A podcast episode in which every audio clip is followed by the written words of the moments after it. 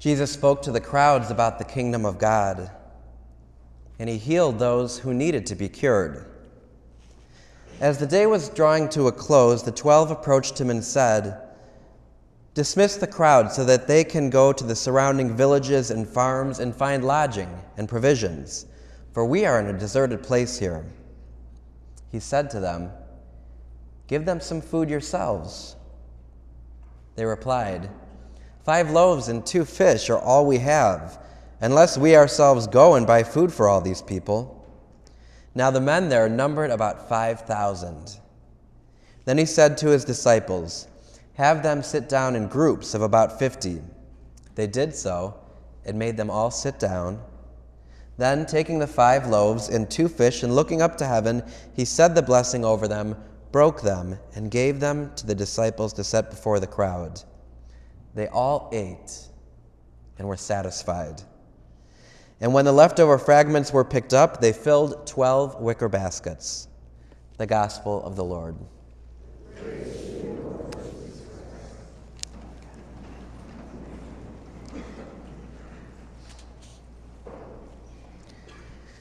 They all ate and were satisfied, all 5,000 of them.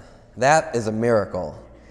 We were celebrating Memorial Day, and uh, my whole family was there together, and um, I was talking to my sister because we ate all day long. Like there was tons of food. You know, there was pulled pork, and there was all there was like three pies and um, all kinds of desserts, and we ate all day long. And I, my sister said to me at one point, "I've been eating all day, and I don't ever feel satisfied." And uh, I said, "Me too. I've been eating like crazy today, and not not once have I felt like full, but I just keep eating." The miracle is that Jesus can satisfy us. And in the feeding of the 5,000, he took those five loaves and those two fish and uh, made this miracle where he fed every person there. Not only did he feed them, but he brought them to satisfaction. What a great miracle. In just a few moments, as I consecrate the bread and wine and they become the body and blood of Christ, we are all about to experience a miracle. Simple gifts of bread and wine will be transformed into the very body and blood of Jesus. We hear in the gospel that um, he was there with the 5,000 and he was preaching and he was teaching and he was healing people that needed to be healed. I want you to know that today, at this very Mass, those of you that need to be healed will be healed. There will be some of you that will come up to receive communion when you touch the body of Christ. He will heal you. There will be some of you that come up and whatever is going on in your life and you, you feel like you need His help or His strength, He will heal you. We're about to experience a miracle. What does it take for Christ to work a miracle in our lives? Well, the gospel today reveals uh, a few extraordinary things to us. And so there's really three points that I'd like to make that, that um, I think by reflecting on us, on these points, can help us experience a miracle today at this very Mass. So the first point is presence. The first thing for a miracle to happen is Jesus needs to be there. He needs to be present. And he was present to the 5,000. So he was there, he was teaching, he was preaching and proclaiming the gospel, and he was healing those that needed to be healed. He was present. And he's present to you today. You heard him in the word that was spoken, and also you're going to feed on him in the body and blood of Christ. But here's your part for a miracle to happen, you have to be present. You got to be here.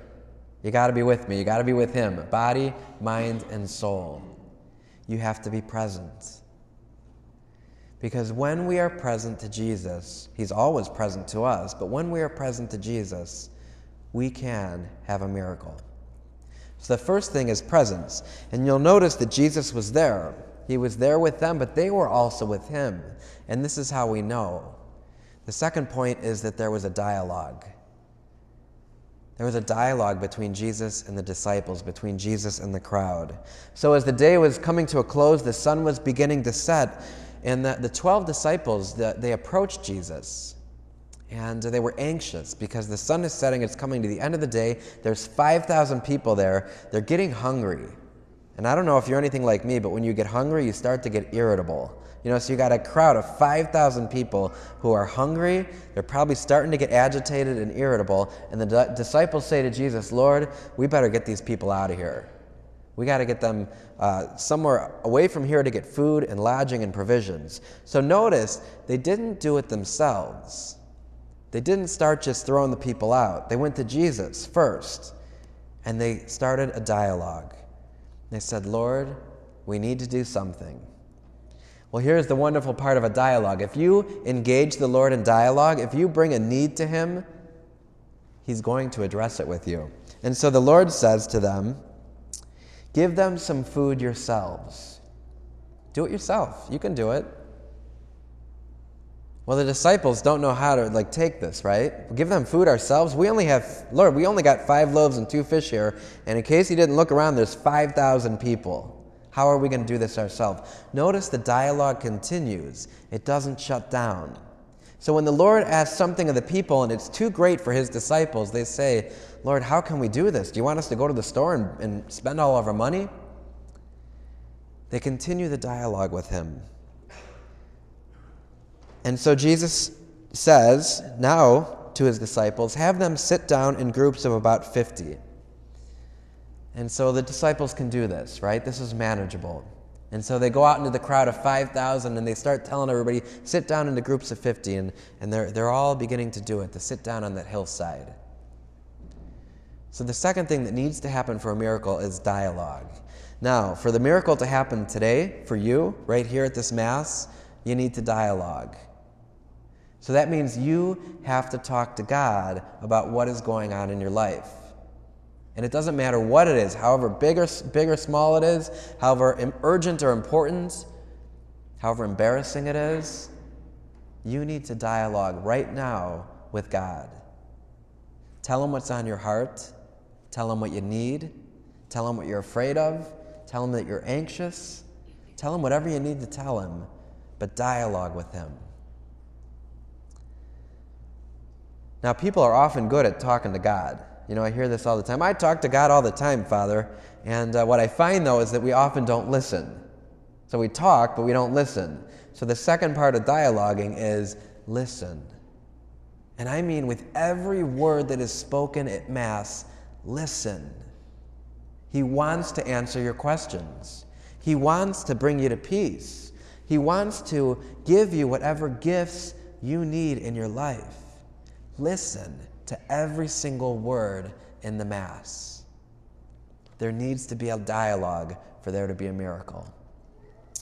And the third and final thing is for a miracle to happen. So they all sat down, and then taking five loaves and two fish and looking up to heaven, he said the blessing over them, broke them, and gave them to the disciples to set before the crowd. They all ate and were satisfied this entire crowd of 5,000 people, the Lord was able to satisfy. The third part of a miracle happening is that it actually will happen. You will be satisfied. You will have whatever you need from God. Here's what the dictionary says about being satisfied.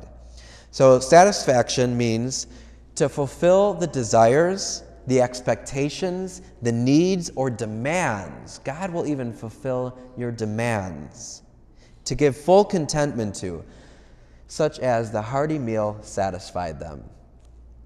It also means to put an end to a desire, a want, or a need. God can put to end any need that you have. He can fulfill and meet that need.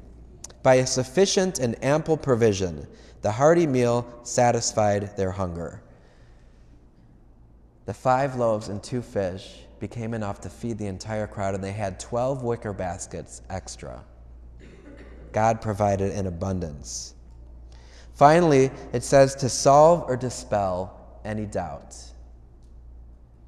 When a miracle does happen, not only are, are we satisfied, does God provide for every want or every need or anything that we've ever wanted, at that moment, all doubt is gone, and we're completely at hope with Him. So, those are kind of the three progressions that need to happen for a miracle. First of all, you got to be present. God's present to you, but you have to be present to Him in this Mass. You can't be falling asleep. You got to cling to every word. And uh, so, firstly, you got to be present. Secondly, there does need to be a dialogue. So, you have to bring your wants and your needs to God. And then you have to listen to every single word that He is speaking to you. There needs to be a dialogue. And third and finally, you will be satisfied. God will fulfill whatever desire, expectation, or need that you have in abundance. We celebrate on this great feast of Corpus Christi a great miracle.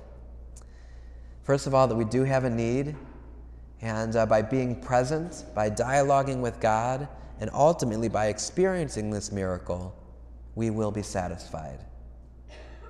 In just a few moments, I will take the simple gifts of bread and wine, and in a very great and, and wonderful miracle, they will be transformed into his very body and blood. Some of you will be healed because you are present, you are in dialogue, and you will be satisfied.